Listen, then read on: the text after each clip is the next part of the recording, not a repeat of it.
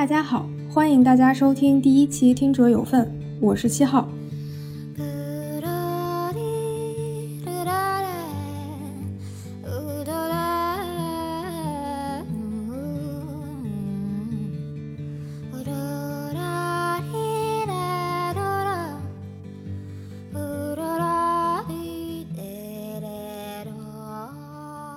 首先，我是谁？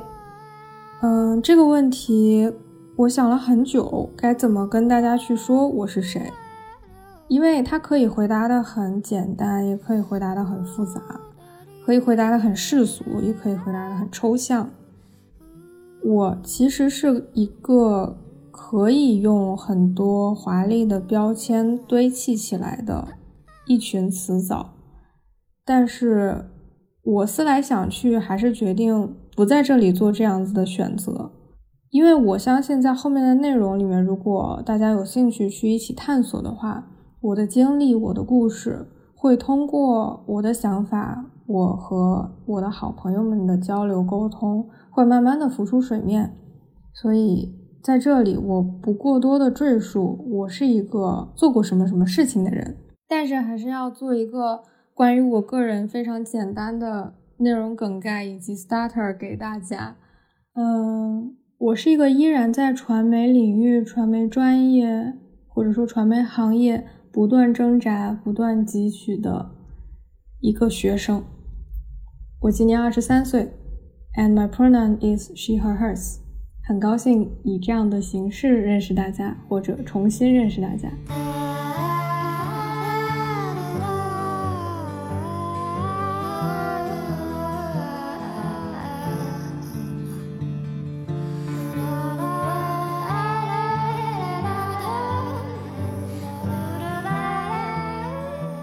首先，我要坦白一个非常大的关于我的秘密。这个事儿我从来没有跟任何没有血缘关系的人，以及除了心理心理咨询师之外的人讲过。我其实一直都会自言自语。这个问题其实在我身上，从我开始有记忆的时候就已经陪伴着我，伴随着我了。有的时候。很短，有的时候它会持续的时间很长，长到三四十分钟。然后有的时候是有情境的，有的时候就是我不知道，因为触触发到了哪一个开关，我想起了什么事情，我就会自己絮絮叨叨的在那边讲半个小时到四十分钟。我觉得这个事情应该不是只有我一个人发生的事情。因为我也有自己查过一些资料，然后问过一些专业的人士，其实给我的反馈都还好，而且好像确实有很多人都会这样。就如果你也会这样的话，你也可以来这个私信我或者评论告诉我你的故事是什么。呃，反正我现在其实还是蛮接受自己这一点的。这个可能跟我从小接触到的同龄人相对比较少有关系，因为我一直也没有特别多的机会，就是像别的小朋友一样，可能，呃，玩伴有些玩伴在楼下喊你一嗓子，然后你就可以下去到小区的 playground 上面一起跟大家引拽一下美好的时光。我没有特别多这样的机会，嗯，大部分的时候我都是一个人。虚掩着房门，在屋子里面安静的堆积木，看似安静的堆积木或者玩娃娃，但事实上我那个时候就会开始自己跟自己讲话。后来我长大了一些，然后智力上我觉得稍微开化了一些，也有一些自己的认知。我会觉得这个是更多的是我对我自己的一个对话，以及很多时候是我自己对自己的一个宽慰和疏导。然后可能是从去年，可能是从去年年底开始吧，大概有一天不知道为什么，我就把我自己有一次的讲的话给录下来了。然后过了一段时间，我真的还回头去听了，其实给我的感触还蛮大的。然后我觉得。这是一个比较里程碑式的点，会是我自己在告诉自己，好像做一个播客不是那么一个遥远的事情了。因为其实我了解到播客这种新的 内容分发形式是，呃，二零二零年吧，大概我那年大三，在一家北京的互联网公司实习，呃，就是如果有了解地形的朋友们，就大概可能会知道，就是在后场村那一片有一个公司叫做微博，但是我是在微博他们家对面的那一家公司工作。然后我的工作内容其实多多少少是会涉及到播客的一些东西，也听了很多比较好的播客内容。我那个时候其实是感兴趣的，但是可能因为年纪比较小，我没有什么特别清楚的、特别清晰的想法，说哦我要做什么，我要讲什么，我自己能不能撑起来这样的一档栏目。我 totally have no idea，所以干脆就没没有在做，没有开始的这样一个动作。而且那个时候我还有一些别的，呃，内容账号在，就是自己在做一些自媒体账号，也没有那么多的精力。我觉得现在是一个好的开始吧。呃，我有很多的话想说，我有最近有非常非常多的事情想做，然后再加上，好，我们说回到这个标题。疑似是在蹭热点的一个标题。我开播课和 ChatGPT 有什么关系呢？这个就要说到我呃现在在做的事情了。因为我现在是在英国读硕士一年级，已经读到第二个学期了。然后这个学期我有两个选修课，一个叫 Digital Media Future，一个叫 Media Data and Social Order。呃，很显然他们都是和一些 data 呀、algorithm 呀。然后，new tech 相关的方向和内容，那么不约而同的，他们都在课上提到了 ChatGPT 这个现象级的、非常 newborn 的、非常这个映入我们 眼帘的一项新的科技。也就是说，它带着 AI 站在了我们的眼前，告诉我们：“嘿，有一些人该下岗了。”很无奈，因为，呃。因为我一方面，我们这个课呢，也是探讨很多它背后的社会的结构的影响、经济结构的影响，以及它的伦理上面的一些影响。那必然就会说到它和人，就是 AI 和人之间的关系的一些问题。有些朋友可能还没有特别了解 ChatGPT 是个什么东西哈，呃，它其实就是一个强势很多的 Chatbox。那 Chatbox 是啥呢？其实我本科的时候有一些课程涉及到 Chatbox 学习，然后它当时是融合在了 UX Design 里面一起去学的。呃，UX 是啥？UX 就是 User Design，呃，User Experience，就是相当于你打开一个页面，呃，那个平台一般都会有一个客服的 icon。你点那个客服，他一开始跟你说话的人肯定不会是一个自然人嘛，他肯定是一个机器人。那你点他的那个对话框，它其实就是一个 chat box，它是为了公司去或者说平台去节省一些人力成本、节省时间设计的一个小小的小小的功能。然后它相当于把这个东西放大了，现在变成了一个很大程度上可以威胁到搜索引擎的这样一个。一个科技，因为你可以问搜索引擎的东西，也都可以问 Chat Chat GPT，它可以非常有逻辑性的回答你，甚至你从搜索引擎上面得不到的答案，你也可以从上面得到答案。那这个背后其实是有非常大的伦伦理上的，就是我们讲的 ethical problem 的，就是一些隐患。因为前前几天我读了一个新闻嘛，就是说纽约，我不知道是所有高校还是有。大部分高校已经明令禁止学生使用 Chat GPT 进行学术活动了，就是 academic activity。其实进行一些翻译，就是不可以在任何的作业里面使用 Chat GPT，就是因为有一个这样真实的事件。这个东西刚刚出来的时候，有一个学生用 Chat GPT 生成一篇文章。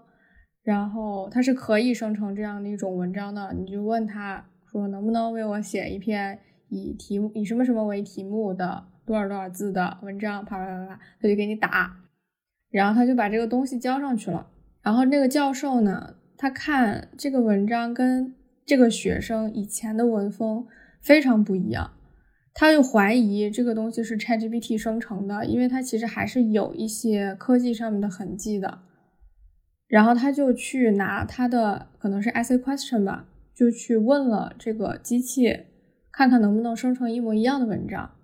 哎，结果他就没有 生成一模一样的文章，他是生成一篇不一样的，就相当于你每一次问他，我不知道他具体的逻辑是什么，就是你每一次问他，他都给你不一样的答案，还是说不同的端去提问，他给你不同的答案，反正是没有办法证明他这个学生是有学术不端的行为的。然后这个这个文章呢，你就算说以非常传统的手段，我们去怎么监测？就是一个学生，他到底有没有 plagiarism？就是 plagiarism 中文什么？那个学术剽窃？对，学术剽窃。什么叫学术剽窃呢？就是你其实 copy 了别人的东西嘛，你相当于进行了一个大挪用，但是你没有办法通过这种方式去证明你的学术剽窃，因为你交上来的这个东西它就是没有人写过的，你就算是好交给 Turnitin 去查重。他也查不出个什么东西来，所以你没没有任何的证据证明他有问题。到最后，这个教授好像是找到了这个学生，然后去问他，你到底有没有拿这个东西生成？然后好在好像那个学生还有了一些良知，就是最后还是承认了这个东西确实不是他本人写的，就是 ChatGPT 写的。很很麻烦的一个问题，这个对于学术上面的一些。呃，这个对于学术领域确实是很麻烦的一个问题，包括我们我刚才提到的一一些课吧，我们是有探讨一些 AI policy 的，就是就是因为 ChatGPT，所以我们在探讨 AI policy，我们在讨论说什么样子的 AI 是可以用的，我们可不可以，到底可不可以用 ChatGPT，然后最后就搜发的一个结论，好像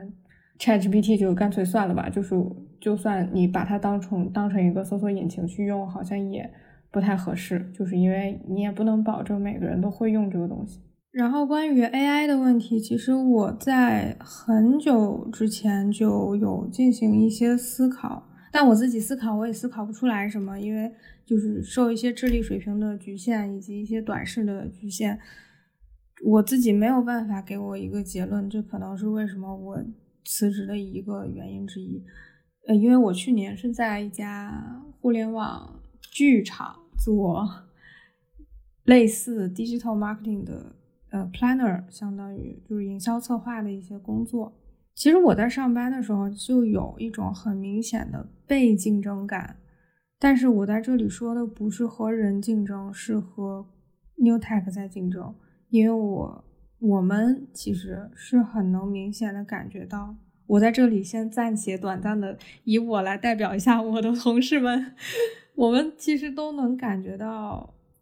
在算法面对算法这么快的、这么强势的一个情况下，我们自己的用互联网的话叫抓手是什么？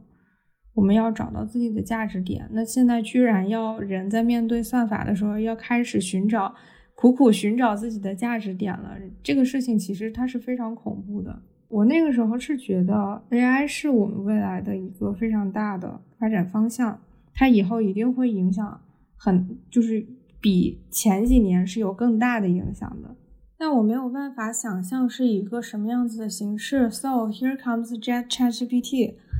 再加上我这两个课的影响，因为它很多 lecture material 是有关 new tech 相关的东西，又有一些什么其他的。芯，比如说芯片，或者说一些其他的算法能力，现在很多公司、很多企业在用它去监测工人的脑电波，去看它理论上是 OK。我在监测你的安全情况，甚至一些中国的铁路企业，它现在是在用这样的一种一种技术的，说我在为我的工人的安全负责，但事实上它是在监测你的脑电波，去查看你的工作状态。然后突然一下，我就觉得这个事情好像。像一个迈了一大步，就像你在上楼梯的时候，你一步迈了三阶的那样的情况，就这样上来了，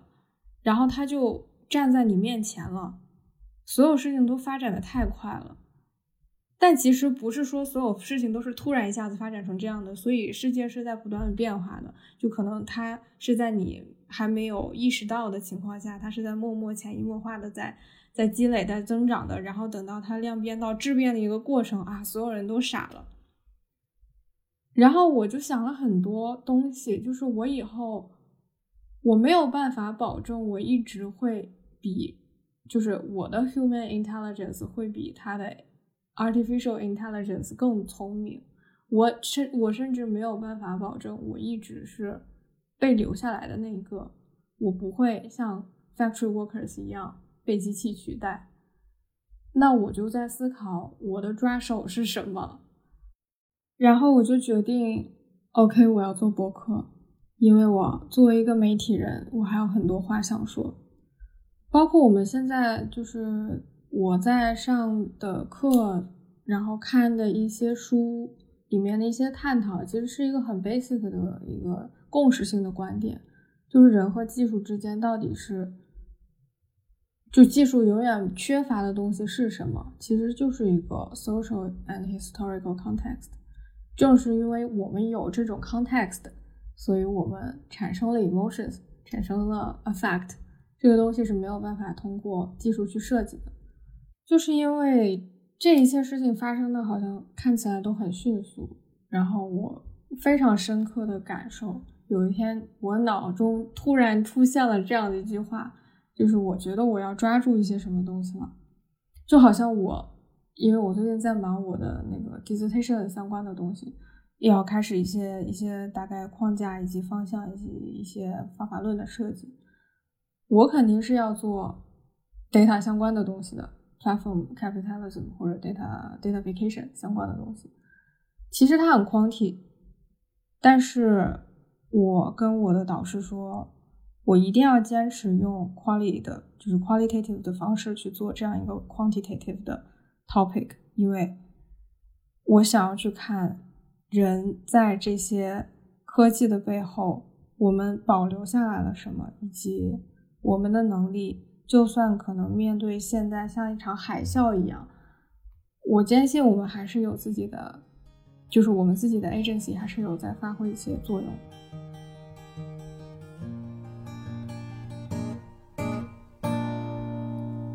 然后说到这个播客的名字“听者有份”，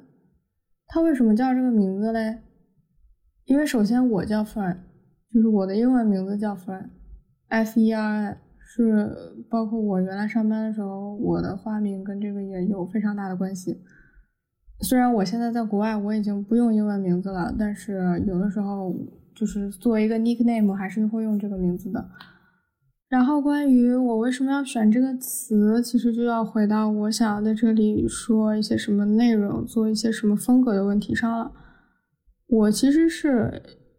就是像一开始说的，我没有想要再做一些很非常强价值观输出、强内容输出的一档播客栏目。我希望更多更像是一种邀请制的，就是好像很 virtually 的，大家就是坐在这儿，然后。随便聊聊天，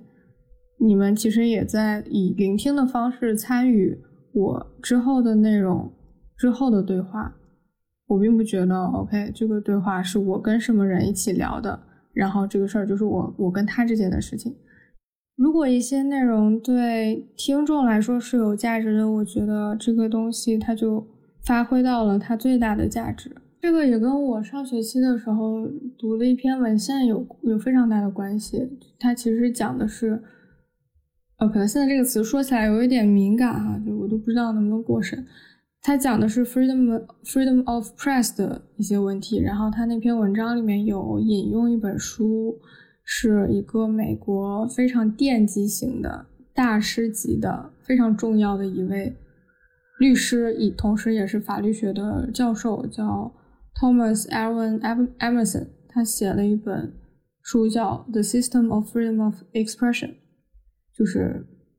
就是他标题的这个意思啊，我就不重复了。非常经典的一个理论，它就是说，言论自由它包括字面意义上的，就是我们普遍理解上的人可以有说话的权利，但同时也包括人可以有保持沉默的权利。就这个，他当时还是挺 impress 到我，现在也非常 impress 我。就是我觉得我们现在好像非常多的鼓吹讲话这件事儿，就是我们一定要讲话，你一定得说点什么。但很多时候沉默也很重要，就是沉默是言论的一种形式，它其实里面也包含了非常多的信息，也包含了很多态度，也包含着一种权利。所以我可能相对于非常激进的去讲一些什么事情，我更 prefer 说，好，我先听一听你在讲什么，然后我自己自自己静静的想一想，然后我再决定我要不要说话。这个是我可能个人的一种风格哈，可能因为我脑子没有那么快哈，我是自己要很多 process 的时间的，所以我是我是我是觉得，虽然我看不到，或许在听的有一些人。但是我知道，大家如果有人在听的话，他一定是在参与这个过程的。所以这个是，就是这个栏目是大家一起构建的。所以听者有份，有你有我也有他。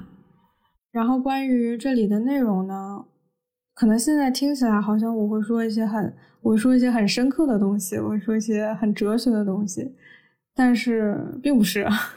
我不知道，就是是不是我自己特别挑剔的问题，就是我对播客的内容接受的。就是那个 spectrum，就是那个光谱那个范围会非常的窄。就比如说有一些非常干货，然后非常深刻的播客，我就不我就不列举了哈。我个人来讲，其实没有那么喜欢听，因为可能我一天，比如说繁忙的事务，我我我自己可能有一点累了，可能我看了一天的书，看了一天的 paper。然后我的电大脑已经 process 的很 overload 了，然后我点开了博客，我还要跟你去一起思考。就是这个时候，我我点开博客，我我可能不是为了思考的。所以这方面的博客，我曾经也尝试过，我会觉得天呐，不行，太累了。然后也有一些非常，呃，在讲很明确态度、很明确观点的博客。我也尝试过去听，但是最后都没有坚持下来，因为可能跟我个人的风格不是很相符，而且我我我因为我是学传媒的嘛，就是在那样的一种媒体环境下，它其实很闭，它我我也不能说它很闭塞，它其实是很狭小的一个空间，它很像一个中国话叫中国话叫什么叫叫 echo chamber 的中国话是什么呢？是。我忘记了，反正就是哦，信息茧房想起来了，信息茧房，对它就像一个回音谷一样。其实，在那种环境下是很危险的。你在尤其在这种环境下输出一种很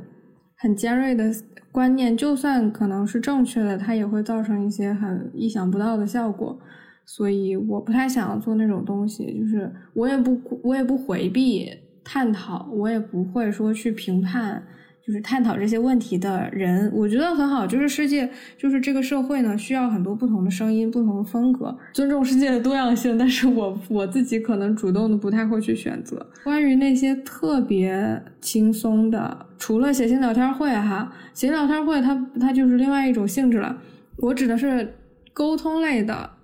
访谈类的，特别轻松的那种。我纯聊一些很。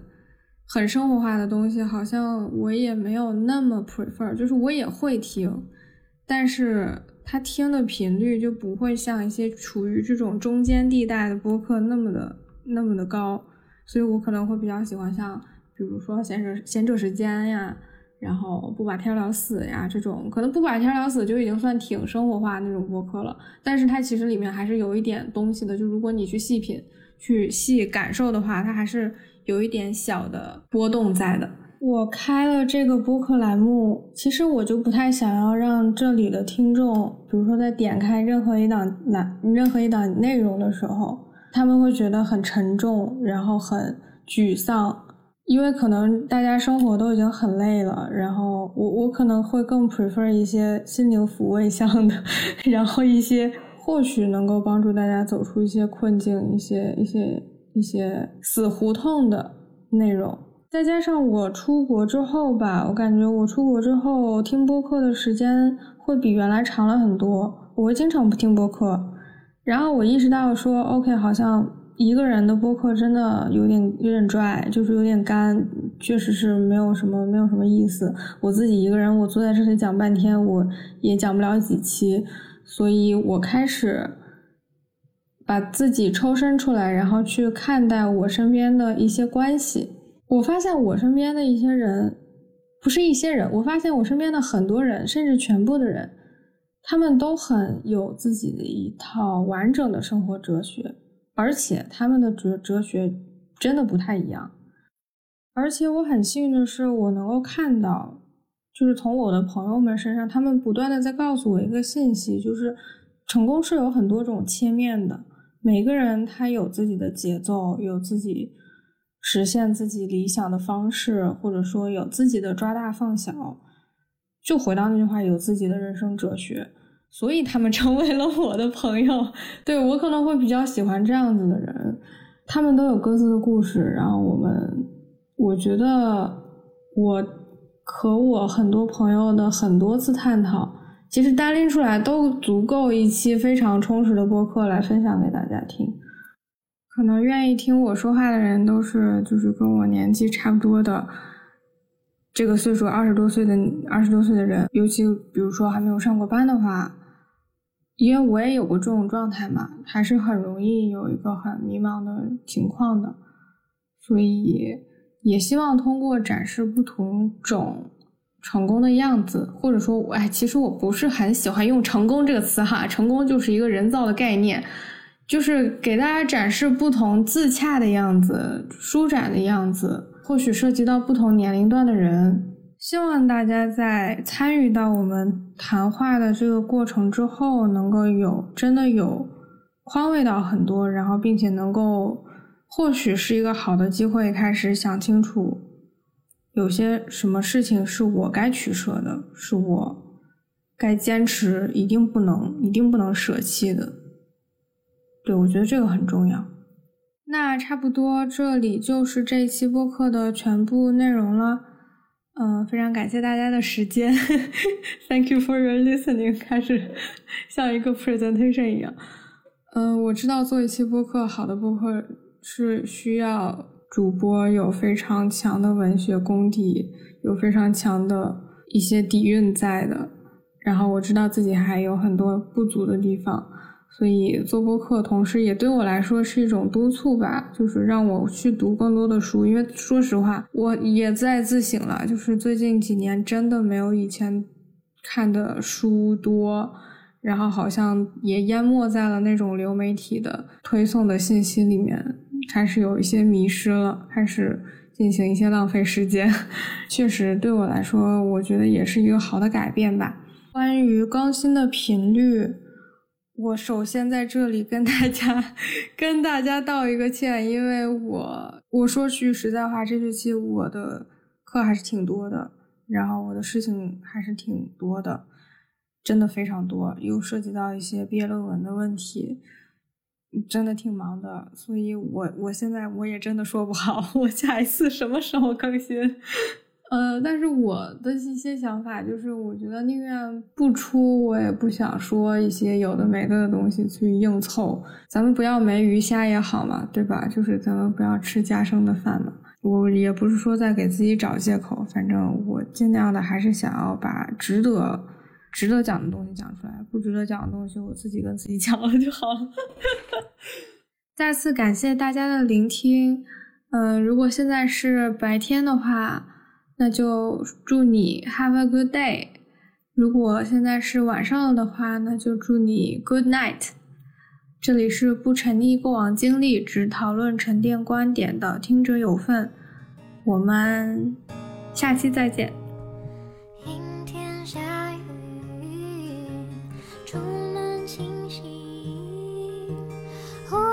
想起你的眉眼，未曾分离，告别自己，忘却自己的影子，我轻轻松松度。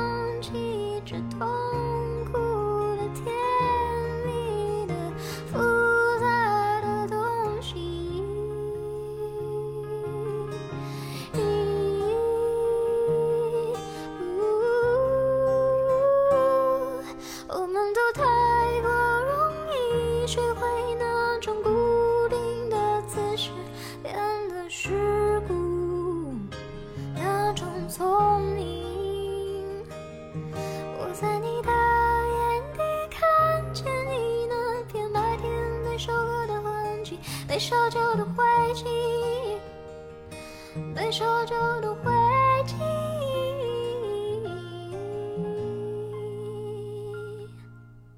我不是局内人，说过了，我为人局促，躺在床上时总想就此沉下去。喝酒毕竟不是长久之计，我已有几位亲友因此丧命。我不便过多评价，只是像一个活人那样出席葬礼，安慰另一些活人，节哀顺变，干了这杯。有朋友来问你究竟喜欢什么？我说，我只想做一个不负责任的酒鬼，毕竟还是想做。可我没那么干，我逼着自己打起精神来，血液纯度已达献血标准。人能做出最懦弱的事，就是只对自己强硬。世界有它的规律，我不是局内人。被烧焦的